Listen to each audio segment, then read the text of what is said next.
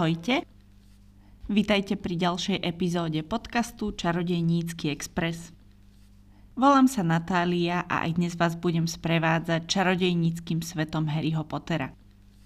V dnešnej epizóde sa budeme venovať jedenástej kapitole štvrtej knihy Harry Potter a ohnivá čaša.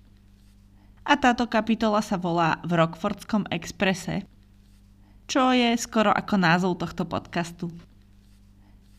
Skôr ako sa dostanem k tejto kapitole, tak by som vám chcela pripomenúť, že tento podcast nájdete aj na Hero Hero, čo je platforma, kde viete podporiť tento podcast a mňa v jeho tvorbe, ukázať mi, že sa vám páči, čo robím a že by ste boli radi, keby som v tom pokračovala.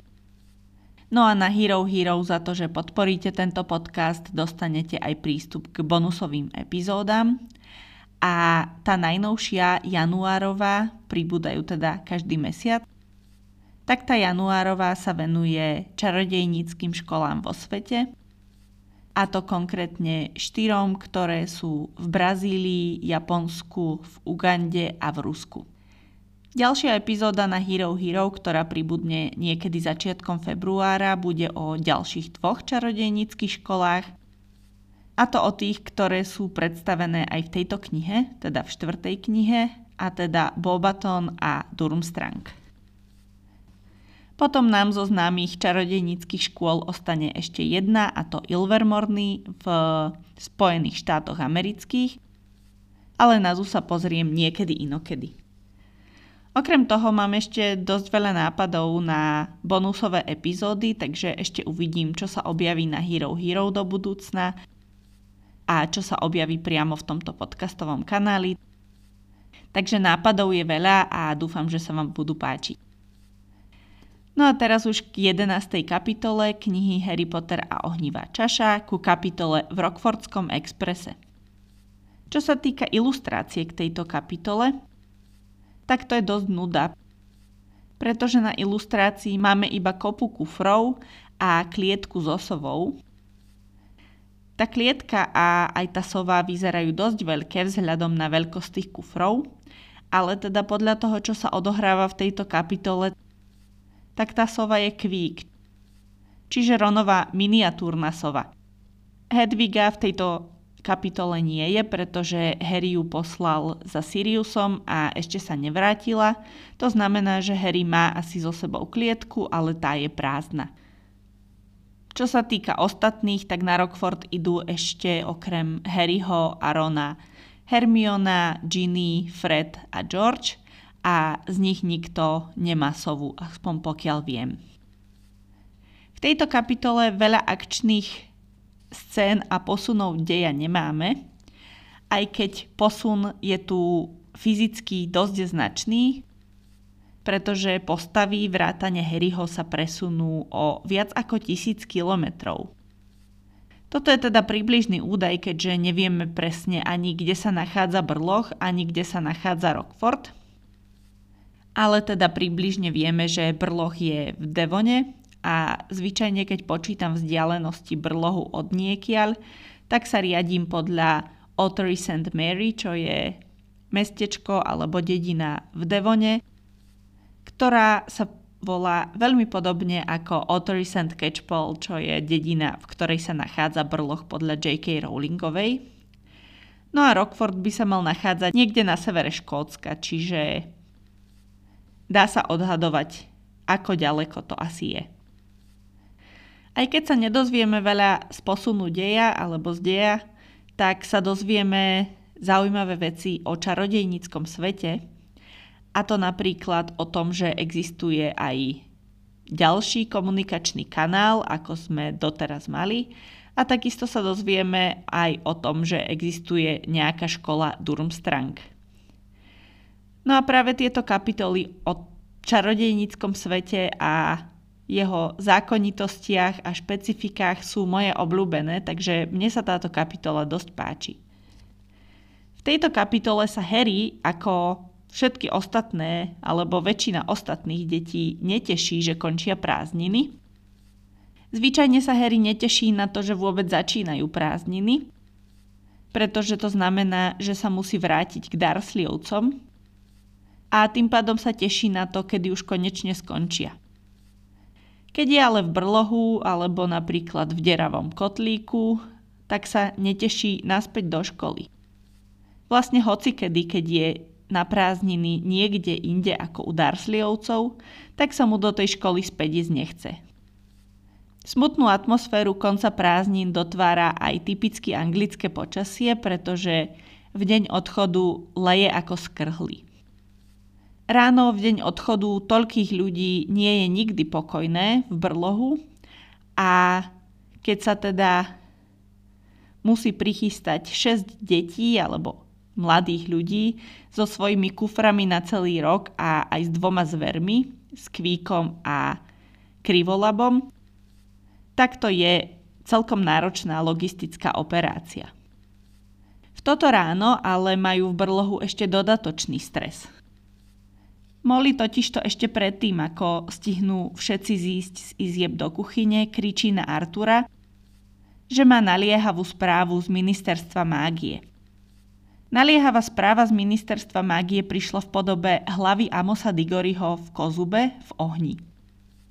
Harry už cestoval Hopšup práškovou sieťou v druhej knihe, ale toto je prvýkrát, kedy vidí, že Hopšup prášková sieť sa dá použiť ako zariadenie na videohovor cez kozub.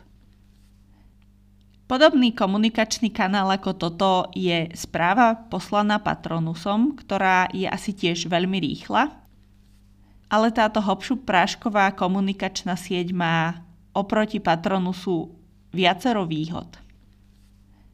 Patronusa nie každý čarodejník vie vyčarovať. Je to teda veľmi obmedzená schopnosť a Amosa, ako ste si už možno všimli, nemám úplne rada. Nie je veľmi moja obľúbená postava.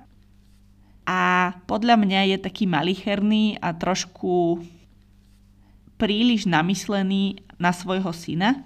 Takže tieto jeho vlastnosti možno zabraňujú tomu, aby bol schopný vyčarovať Patronusa. Obrovskou výhodou Hopšup práškovej komunikačnej siete je to, že komunikácia je obojstranná, čiže môžete cez ňu viesť rozhovor. Nie je to ako keď pošlete niekomu správu, na ktorú nevie bezprostredne odpovedať. Nevýhodou je, že to nie je úplne pohodlné, aspoň Harry to tvrdí po vlastnej skúsenosti, kedy v piatej knihe takto sa pokúša spojiť so Siriusom, ktorý je na Grimaldovom námestí. Takisto nevždy máte prístup ku kozubu, aby ste mohli týmto spôsobom komunikovať. Amos Diggory teda informuje Artúra Weasleyho, že divooký Moody má problém. Na dvore mu začali vybuchovať smetiaky, ktoré začaroval na ochranu proti narušiteľom. Medzi Amosom a Artúrom je zhoda, že žiadni narušitelia u divookého Moodyho neboli a že je to iba jeho paranoja.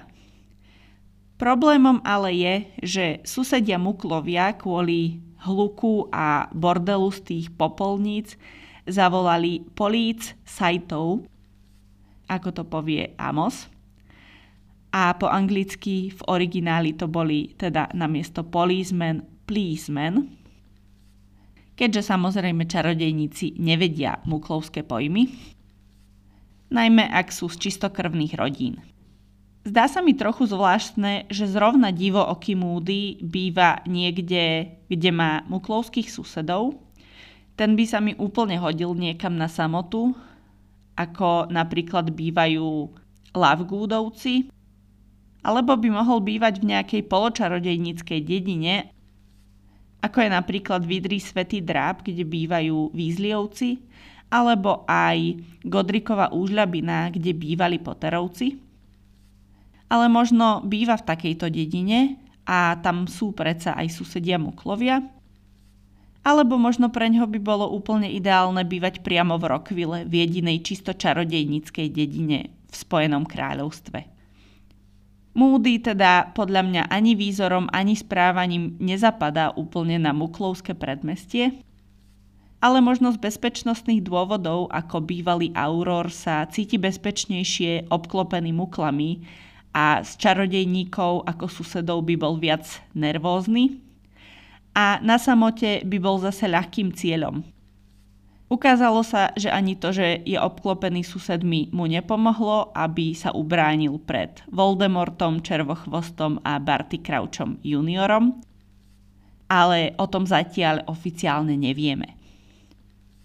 Zaujímavé je, prečo vôbec Amos a Artúr túto situáciu riešia, ale zrejme obaja sú Moodyho známi alebo dokonca priatelia a snažia sa ho ochrániť pred problémami so zákonom, alebo podľa možnosti ich aspoň zmierniť.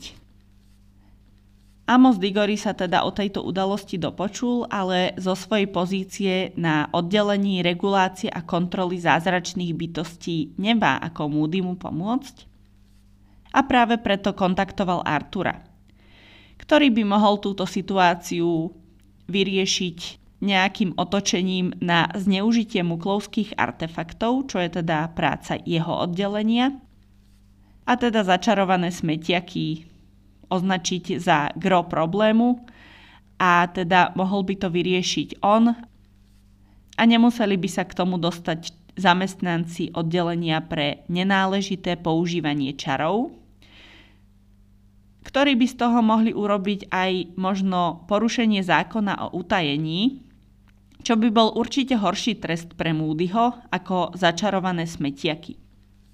Za toto dostane podľa Artúra asi iba nejaké pokarhanie. Ak tam teda Artúr príde prvý a vybaví to on, tak Moody vyviazne celkom ľahko. A to aj vďaka tomu, že nikto sa pri tomto incidente nezranil. Je to špeciálne dôležité aj preto, že Moody dnes nastupuje do novej práce a teda nechce hneď v prvý deň skončiť zatknutý. Nikto nespomenie, aká je to tá nová práca.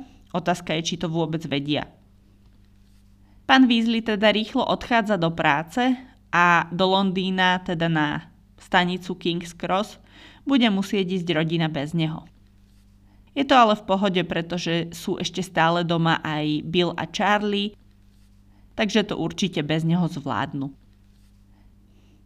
Pán Diggory hovorí aj to, aké má uponáhľané ráno, a z toho Molly usúdi, že asi neraňajkoval a tak mu aspoň strčí do úst hrianku kliešťami, pretože inak by sa popálila samozrejme. Zdá sa, že Weasleyovcom nie je divo, kým Moody úplne neznámy, teda aj Weasleyovským deťom, za to Harry toto meno samozrejme vôbec nepozná.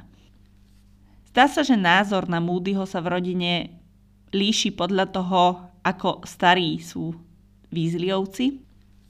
Bill a Charlie ako najstarší Weasleyovci majú zafixovaného Moodyho ešte ako veľkého čarodejníka a jedného z najlepších aurorov, ktorý zaplnil polovicu Azkabanu. A podľa Billa a Charlieho si teda Artúr Moodyho veľmi váži.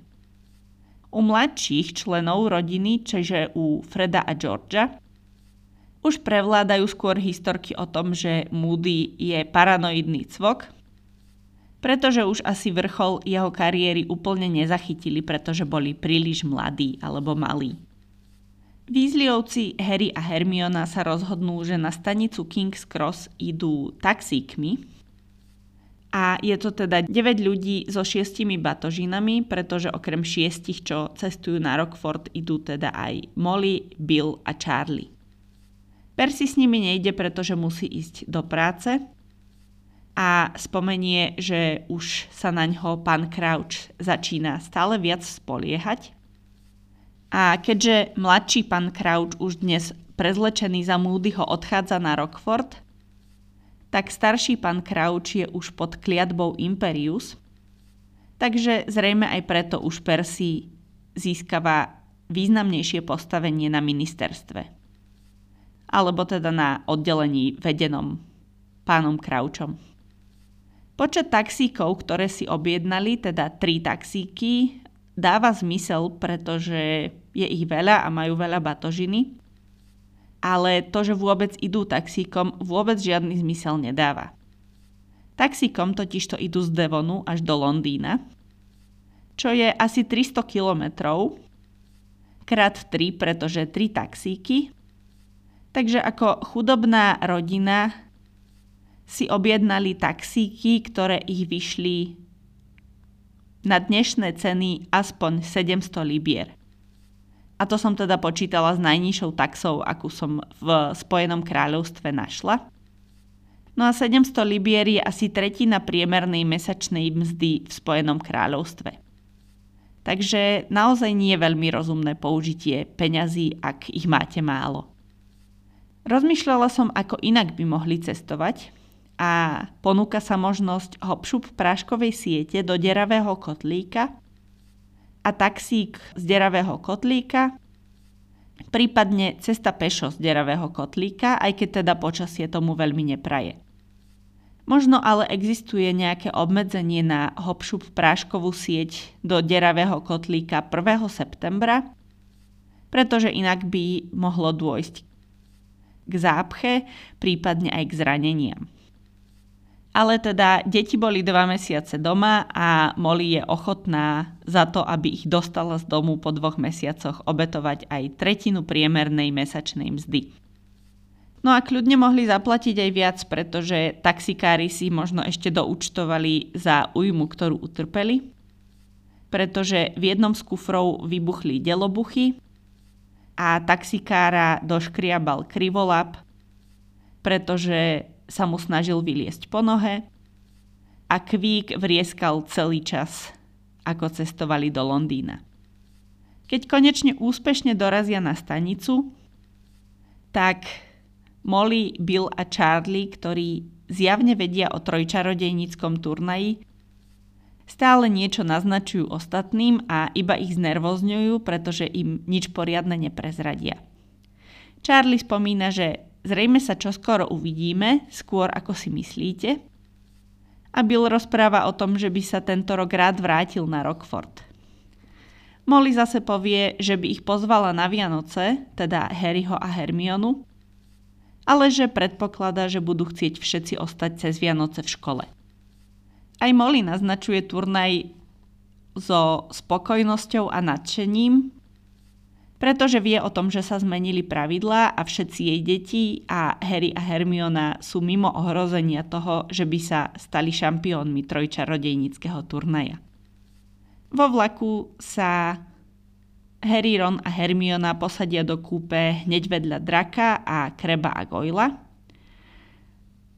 A cez otvorené dvere počujú, ako Draco rozpráva, že ho chcel jeho otec Lucius poslať na Durmstrang, pretože pozná tamojšieho riaditeľa. Vieme, že sa poznajú, pretože obaja boli spolu v exkluzívnom krúžku smrťožrútov. Na Durmstrangu podľa Draka neberú humusákov, čiže študentov z muklovských rodín, a takisto majú podľa neho rozumnejší postoj k čiernej mágii, čiže učia čiernu mágiu a nielen obranu proti čiernej mágii. Nakoniec ale Draco študuje na Rokforte, pretože prekvapivo si svoje presadila jeho mama Narcisa, ktorá chcela, aby bol bližšie a nechcela, aby išiel na nejakú vzdialenú školu v zahraničí. Harry mu z rozprávania dôjde, že Durmstrang bude teda ďalšia čarodejnícka škola, a Hermiona mu to potvrdí a začne rozprávať o čarodejníckych školách všeobecne. A to teda, že navzájom sa pred sebou držia v tajnosti, a to nie len pred muklami, ale aj pred inými čarodejníkmi. A toto je aj niečo, čo spomínam v aktuálnej časti na Hero Hero. A spomínam aj to, ako sa čarodejníkom z iných štátov darí držať v tajnosti tie ich školy. A teda Hermiona spomína, že školy sú nezmapovateľné, chránené kúzlami odpudzujúcimi muklov a začarované. Rokfort je konkrétne začarovaný tak, že pre muklov vyzerá ako ruína s cedulkou nebezpečenstvo zosúvu nevstupovať. Úplne rovnako je zamaskovaná aj škola v Brazílii, a to Castelo Brušu. Zdá sa však, že najtajnostkárskejší je práve Durmstrang a o tom, Ako je zamaskovaný a kde sa vlastne nachádza, sa dozviete viac vo februárovej epizóde na Hero Hero. Po ceste vlakom si všetci kúpia ešte kotlíkové koláčiky a zvítajú sa po prázdninách so spolužiakmi. Aj keď teda so Šejmusom a Dínom sa videli pred asi týždňom na Metlobale. Témou rozhovorov vo vlaku je hlavne Svetový pohár v Metlobale, na ktorom sa teda stretli aj s Dínom a Šejmusom. Jediný z tohto kupé, ktorý nebol na turnaji, je Neville, ktorému teda rozprávajú, o čo prišiel. Hermionu táto téma vôbec nebaví, tak sa už dopredu učí zaklínadlá zo štvrtáckeho učiva a konkrétne si skúša privolávacie zaklínadlo. Nechcene sa počas cesty zvítajú aj s Malfoyom, ktorý príde do ich kupé a začne si robiť srandu z Ronovho slávnostného habitu. Ronov slávnostný habit je totiž vonku z kufra a zakrýva kvíkovú klietku, aby sova nehúkala a ukľudnila sa v tme. Ronova reakcia na Malfoyové posmešky je zožer lajno Malfoy, čo som nikdy nepočula a neviem, či keď som ja mala trinásť alebo štrnásť rokov sa takto niekto urážal. Nepríde mi to nejaké veľmi trefné a je to také dosť prízemné, ale OK. Malfoy ale neprišiel kvôli tomu, aby si robil srandu z Ronovho oblečenia, ale prišiel si ich doberať kvôli trojčarodejníckemu turnaju. Myslel si, že ich bude iba provokovať, či sa prihlásia, a ani len nedúfal, že vôbec nebudú vedieť, o čom hovorí. Takže z pôvodného provokovania sa jeho reči zmenia na ponižovanie Artúra a Percyho, že nie sú dosť dôležití na ministerstve mágie, aby vedeli o tom, čo sa na Rokforte chystá. A keby Malfoy mal aspoň trochu prehľad, tak ako sa tvári, tak by vedel, že Percy je na oddelení ministerstva, kde o turnaji musí vedieť a spoluorganizuje ho. Malfoy ale asi nevie, kde pracuje Percy a asi ho to ani nezaujíma. A Percy asi nie je až taký dôležitý, keďže ani jeho vlastný šéf nevie, že sa nevolá Weatherby. Ron za Malfoyom nahnevane zatresne dvere kupé, a to až tak, že sa rozbijú, a po zvyšok cesty má už Ron pokazenú náladu. Po príchode sa na nástupišti ešte pozdravia s Hagridom a kým chudák Hagrid v tomto hnusnom lejaku musí ísť do školy v loďke cez jazero aj s prvákmi, tak oni sa v koči vezú do školy. No a tu nám už táto kapitola končí a o tom, čo bolo ďalej, sa dozviete zasa o týždeň. A ak by ste chceli si vypočuť ešte niečo ďalšie, tak kliknite na link v popise tejto epizódy. Dostanete sa na Hero Hero, kde za päť eur na mesiac dostanete prístup k bonusovým epizódám a okrem iného aj k tej aktuálnej o zahraničných čarodejníckych školách. Budúci mesiac teda pribudne epizóda o Durmstrangu a Bobatons a ďalšie bonusové epizódy, na ktoré sa môžete tešiť buď na Hero Hero, alebo v tomto podcaste budú o českom preklade tretej knihy o Harry Potterovi, teda Harry Potter a Vězeň z Azkabanu. A takisto by som rada urobila epizódu o Harry Potterovi vo svete vedy. To znamená o vedeckých článkoch, ktoré boli napísané o Harry Potterovi a zaujali ma nejakým spôsobom. Takže toto sú moje plány do nejakej dlhšej budúcnosti a samozrejme okrem toho sa môžete tešiť aj na pokračovanie tejto knihy a na dvanástu kapitolu sa môžete tešiť už o týždeň. Ak chcete tento podcast podporiť aj inak ako na Hero Hero, tak budem rada za päť hviezdičkové hodnotenia vo vašich podcastových aplikáciách, ale aj za zdieľanie tohto podcastu na sociálnych sieťach alebo za lajky a komentáre na sociálnych sieťach. Plánujem byť aktívnejšia na Instagrame, takže dúfam, že už čoskoro sa to rozbehne. A teda počujeme sa zasa o týždeň. Majte sa krásne.